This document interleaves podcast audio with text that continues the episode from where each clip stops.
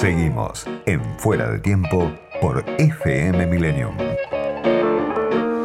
Del otro lado de la línea está Daniel Heyman, economista de larga y reconocida trayectoria, muy respetado por todos los sectores en la Argentina, profesor de la UBA, de la Universidad de San Andrés, exdirector de la oficina de CEPAL en la Argentina, uno de los diseñadores del Plan Austral y además asesor ad honorem de Martín Guzmán, el ministro de Economía, parte del currículum de Daniel Heyman. Daniel, ¿qué tal? Soy Diego Genú, gracias por atenderme. ¿Qué tal? Muchas gracias por el llamado. Un par de aclaraciones. Sí, no fui director de la CEPAL, fui coordinador del área macroeconómica. Ah, coordinador. Y una más, digamos, que hay que hacerla de todas maneras. Hablo, por supuesto, a título personal. Sí, lo vi en alguna entrevista que usted dice, no habla como parte del gobierno, sino que... No hablo como vocero, hablo como economista. Sí. Bueno, lo primero que le pregunto es por la situación actual, ¿no? Una economía golpeada, como todas, por la pandemia, por la parálisis, pero que además viene de largos años de ajuste, una década donde hubo bajo crecimiento o caída libre, como los últimos años con Macri. Y usted decía en una entrevista que dio hace poco, que leía en Clarín, hay que armar un rompecabezas, ¿no? Pensando en la recuperación, pensando en volver al crecimiento. ¿Cuál debería ser la prioridad para el Estado en los meses que viene, pensando en rearmar ese rompecabezas? Sí, efectivamente, esto es una crisis múltiple y creo que es una cuestión para tener bien presente. Una es así, tenemos, ya van para 10 años de estancamiento y caída. Sí. Primero estancamiento y después caída. Ese estancamiento se dio con una digamos, del 2011 al 2017, 2 años cíclicamente de expansión. Ese periodo se dio con un deterioro persistente de la cuenta corriente, o sea, de la balanza de divisas. Sí. Y básicamente por una debilidad de las exportaciones. Quiere decir, eso marcaba ya un problema bien definido, que era la escasez de la generación de divisas para sostener el nivel de actividad. Ese yo creo que es como el marco de referencia. La falta de dólares. La falta de dólares. Sí. ¿Cómo se financió la falta de dólares o la creciente necesidad de financiamiento a lo largo de ese periodo? Primero, bueno, fue el control de cambios.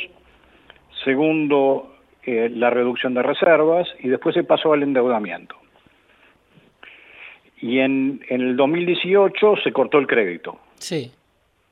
Y eso fue el segundo aspecto de la crisis, que venimos procesando el resultado de haber expandido la deuda y que el financiamiento se cortó, o sea que la economía se quedó algo así como sin el oxígeno que estaba utilizando. Sí. Y después vino la pandemia. Ahora, lo que veo es que hay que actuar sobre las tres cosas. Lo que pasa es que son distintas escalas de tiempo. Entonces, ¿lo más urgente? Es la pandemia, digo, eso es indudable. Sí. Y no es solamente acá. Lo nuestro tiene características particulares porque la economía argentina y la sociedad argentina, pero la economía argentina especialmente es especial. Pero cuando dice la pandemia, ¿son los efectos de la pandemia sobre la economía o está hablando de la cuestión sanitaria? No, bueno, eso repercute sobre la economía, como sabemos bien. Sí. O sea, desde ese punto de vista nosotros de una manera particular compartimos con el mundo una recesión importante que tiene que ver con los efectos de la pandemia en las cosas más elementales como que la gente vaya o no vaya a trabajar. Sí. Y eso acoplado con fenómenos económicos más puramente económicos como la caída de la demanda, los problemas de financiamiento, etcétera. Ahora, la manera en la cual reaccionan otras economías, si uno ve los números de los paquetes fiscales o los paquetes de ayuda que han dado países desarrollados, son impresionantemente grandes. La Argentina enfrenta esta situación con el financiamiento realmente muy difícil, sí. De manera que una buena parte de las medidas de asistencia, que son imprescindibles, lo ha financiado con emisión monetaria, lo cual es un mecanismo precario. Por eso, ¿qué alternativa tiene el gobierno? Porque por un lado tiene obviamente el conflicto con la deuda, y por otro lado, no sé, hay una cuestión tiene que ver con las exportaciones, como usted mencionaba, y otra tiene que ver con medidas redistributivas o medidas excepcionales como este impuesto a las riquezas. Pero ¿de dónde puede sacar el gobierno en este contexto de tanta restricción? Bueno, ese es uno de los dilemas grandes que tiene la economía en estos momentos. La necesidad de atender la emergencia sanitaria y la emergencia económica que deviene de la emergencia sanitaria y la escasez de los mecanismos de financiamiento. El sendero es estrecho. Sí. El sendero es estrecho. Ahora, es difícil salir de... esas disyuntivas que son, uno quisiera por un lado gastar más y por otro lado quisiera gastar menos. Sí. Digo, más porque hace falta, sí. Menos porque digamos, se está presionando sobre los mecanismos de financiamiento. Sí, y eso tiene riesgos. Entonces hay que ir administrando, hay que ir administrando esa tensión. Yo creo que en parte otra cuestión a reconocer en la Argentina hoy en día es que estamos frente a disyuntivas difíciles. Sí. Es decir, no hay una manera de salirse de las tensiones, hay que administrar las tensiones y ver si podemos encontrar una salida a partir de la cual discutir los problemas importantes. Usted decía en esta entrevista que le hizo Ezequiel Burgo en Clarín que son las crisis, la manifestación de que lo que pensábamos podíamos sostener, al final no se puede sostener, y también dejaba entrever una cierta crítica a los economistas, ¿no?, que hacen planes y que después derivan en promesas incumplidas. Bueno, eso, digamos, no solamente pasa en Argentina, porque la Argentina tiene una tradición de anuncios fuertes que después terminan no cumpliéndose o llevando a problemas, digamos, que lo hacen insostenible. Sí. Digamos, acá hay una cuestión sutil, porque al mismo tiempo, y es perfectamente comprensible, es importante que la orientación y la visión y la perspectiva de la política económica sea transmitida de una manera clara y de una manera que promueva la credibilidad. Sí. Ahora, ¿cuántas promesas y cómo puede uno hacer y de qué manera hacer esas promesas? Es una cuestión complicada porque en situaciones de alta incertidumbre es difícil comprometerse con la perspectiva de poder cumplir. Entonces hay situaciones donde el criterio es, bueno, voy para allá y ahí, digamos, marco una línea, lo cual es relevante, y hay otras situaciones donde el punto de partida, es decir, estamos en un momento de volatilidad, y lo que tenemos que hacer es administrar esa volatilidad hasta salir de ella, y a partir de ahí podemos ser más explícitos y más definidos respecto de a dónde va. Si algo se le critica a Guzmán y también al gobierno es la falta de plan, ¿no? Lo ligo con esto que usted estaba mencionando, incluso Fernández hace poco dijo, bueno, no creo demasiado en los planes económicos, pero le quiero preguntar porque usted hablaba de que una de las demandas del sector empresario es la productividad, el aumento de la productividad asociada al cambio tecnológico, y usted dice más exportaciones y más productividad solo tienen sentido si se reduce la desigualdad que hay en la Argentina. ¿Cómo se puede lograr eso, no? Porque ahí están las dos demandas, ¿no? La demanda del sector empresario y la demanda de los... Esa es parte del rompecabezas. Sí. Esa parte de rompecabezas, pero además yo le diría, no es solamente una cuestión, digamos, de conciencia social o ese tipo de cosas. Yo creo que es una cuestión económicamente concreta, en el sentido, digamos, acá me voy un poquito de mi especialización más de macroeconomista, sí. Pero la verdad me parece que no es fácil percibir un subconjunto de los grupos sociales importantes en la Argentina que pueda hacer su voluntad sin reconocer la existencia y, los intereses y las demandas de los otros. El famoso empate del que se habla, ¿no? Entre distintas fracciones sociales. Acá hay un poder de veto. Sí, mutuo. O sea, exacto. O sea, digamos, ¿puede la Argentina vivirse en el campo? No. El campo es un sector productivo, tecnológicamente dinámico, que genera las divisas principalmente con las cuales el mercado interno se abastece de lo que las importaciones que necesita. Es totalmente central. Sí. Tenemos empresas innovadoras, algunas públicas como INVAP, otras privadas, tipo Mercado Libre y ese tipo de cosas. Necesitamos eso, la verdad que eso le da a uno dinamismo tecnológico y es fundamental. Ahora, ¿pueden los sectores dinámicos hacer de cuenta que el resto de la economía, y particularmente los sectores deprimidos tipo conurbano, existen y expresan su demanda? No puede. Decía Daniel Arroyo en su momento que al modelo del macrismo, lo ligo con lo que usted está diciendo, le sobraban 20 millones de personas, ¿no? De alguna manera es eso, hay un sector que parecería quedar afuera, y usted también hablaba de, bueno, los salarios vienen cayendo, eso se lo marco yo, pero hay muchos, dice usted, que no van a recuperar nunca lo que perdieron, chicos pobres que están llegando al mercado de trabajo.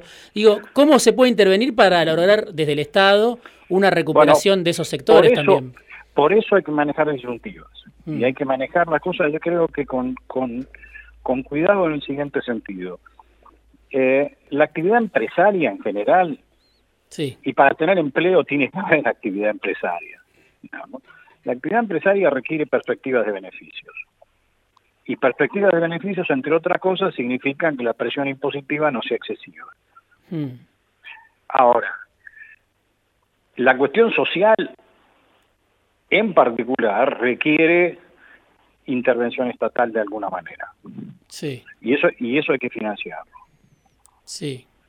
Entonces, ¿cómo encontrar el punto donde se permite, se define un esquema que cierra las cuentas sin presionar a los incentivos a la producción y al mismo tiempo proveyendo un financiamiento estable para poder hacer política social y promover el empleo de manera que los sectores de menores recursos puedan generar sus propios ingresos a través de la participación en el mercado de trabajo? Esa es, yo creo, que la interrogante esencial que tenemos para los próximos años. O sea, sí. Que, de nuevo, honestamente no veo una solución que se pueda expresar en tres frases. No, esto, veo, bueno, una búsqueda. Muchos dicen, bueno, el famoso contrato social que ahora la vicepresidenta Cristina Fernández objetó a través de, bueno, una nota que compartió, justamente la discusión qué lugar van a tener los sectores empresarios en ese contrato social, cuáles son los sectores empresarios que se pueden sumar a ese contrato social. Y por otro lado, le insisto con esto, digo, supuestamente Fernández en campaña habló de que iba a encender la economía y que el salario iba a ser el motor de la recuperación del mercado interno. Hoy eso parece una promesa que obviamente la pandemia hizo volar por los aires. No, con la caída del producto que hemos tenido, tanto salario como beneficios están caídos. digamos, no cabe duda. Ahora, por eso, yo creo que el objetivo a corto plazo tiene que ser, o es, en el fondo, y no puede ser de otra manera, tratar de encontrar un sendero de salida, que por supuesto tiene que ver con la situación sanitaria, digamos, esto me hace falta decirlo, pero encontrar un sendero de salida que permite una recuperación del producto y de los ingresos para después empezar a pensar en cosas más permanentes. Sí. Sí, adelante. Sí, usted hablaba de la restricción externa, la falta de dólares, bueno, el déficit de cuenta corriente, el stop and go, ¿no? Estos ciclos de crecimiento que después terminan en crisis, en ajuste, devaluación, la necesidad de aumentar las exportaciones.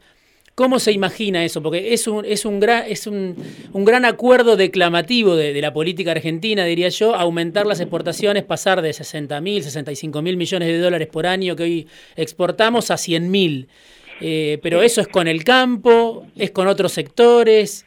Pensemos que en el 2011 teníamos más de 80. Exportábamos por 80.000. Sí, y más. Sí, cayó mucho en los últimos años. O sea que no, esa es la marca. Digo, con ese número ya eso canta la situación del país. El año de la reelección de Cristina.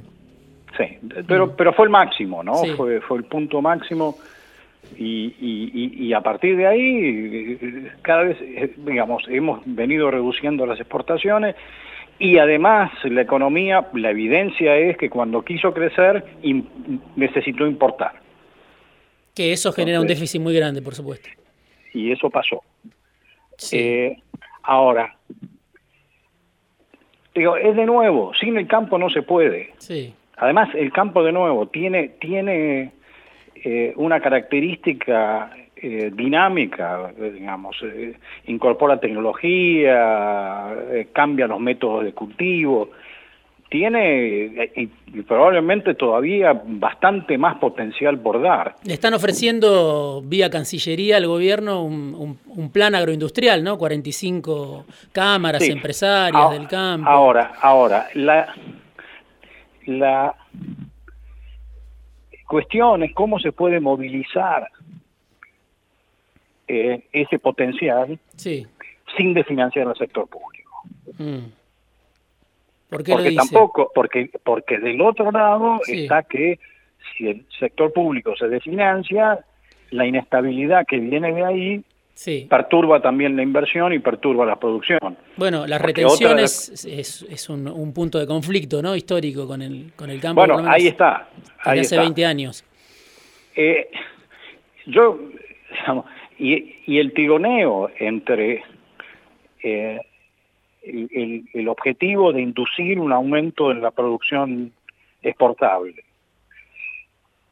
y que el gobierno se financie de una manera sostenida es una cuestión que hay que atenderla. Yo creo que, y en realidad espero, que eso sea el tema de una discusión madura, porque no se puede resolver, yo creo, por uno o por cero, pero que sea el objeto de una discusión madura en los próximos tiempos.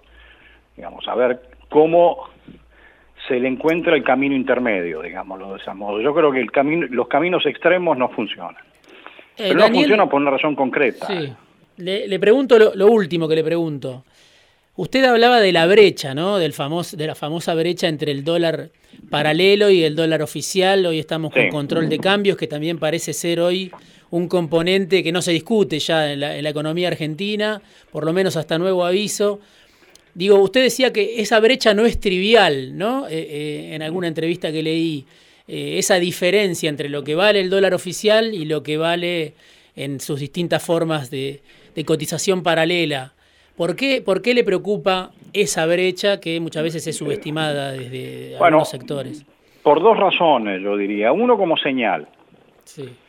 Porque, por ejemplo, si uno ve los tipos de cambio no oficiales en la Argentina hoy, el blue, el contado con liquidación, que es perfectamente legal, pero digamos es un mercado que no es el mercado comercial en la cual opera el Banco Central. Sí. Es ese tipo de cambio, en términos reales, un tipo de cambio similar a los de años de brutal crisis tipo hiperinflación o la salida de la convertibilidad.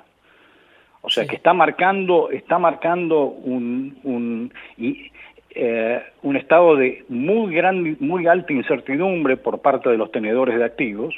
Hay una presión, ¿no?, por la devaluación también. Y que a su vez presiona sobre el mercado oficial. Sí. A su vez, indirectamente presiona sobre el mercado oficial porque desanima la liquidación de divisas en el mercado oficial en particular. Mm. O sea, es un síntoma y es una complicación. Sí. Es una complicación para el funcionamiento del mercado de cambios en el cual opera el Banco Central. Daniel, le agradezco muchísimo el tiempo, esta charla con nosotros esta tarde. Se me acabó el margen que tenía para charlar, me están corriendo los tiempos, pero en otro momento, si usted está dispuesto, seguramente seguiremos charlando. Le agradezco muchísimo. Macano, muchísimas gracias a ustedes. Daniel Heyman es profesor de la Universidad de Buenos Aires, de la Universidad de San Andrés, fue uno de los diseñadores del Plan Austral, escribió un libro con Joseph Stiglitz que se llama La vida después de la deuda, y además hoy es asesora ad honorem del ministro de Economía, Martín Guzmán.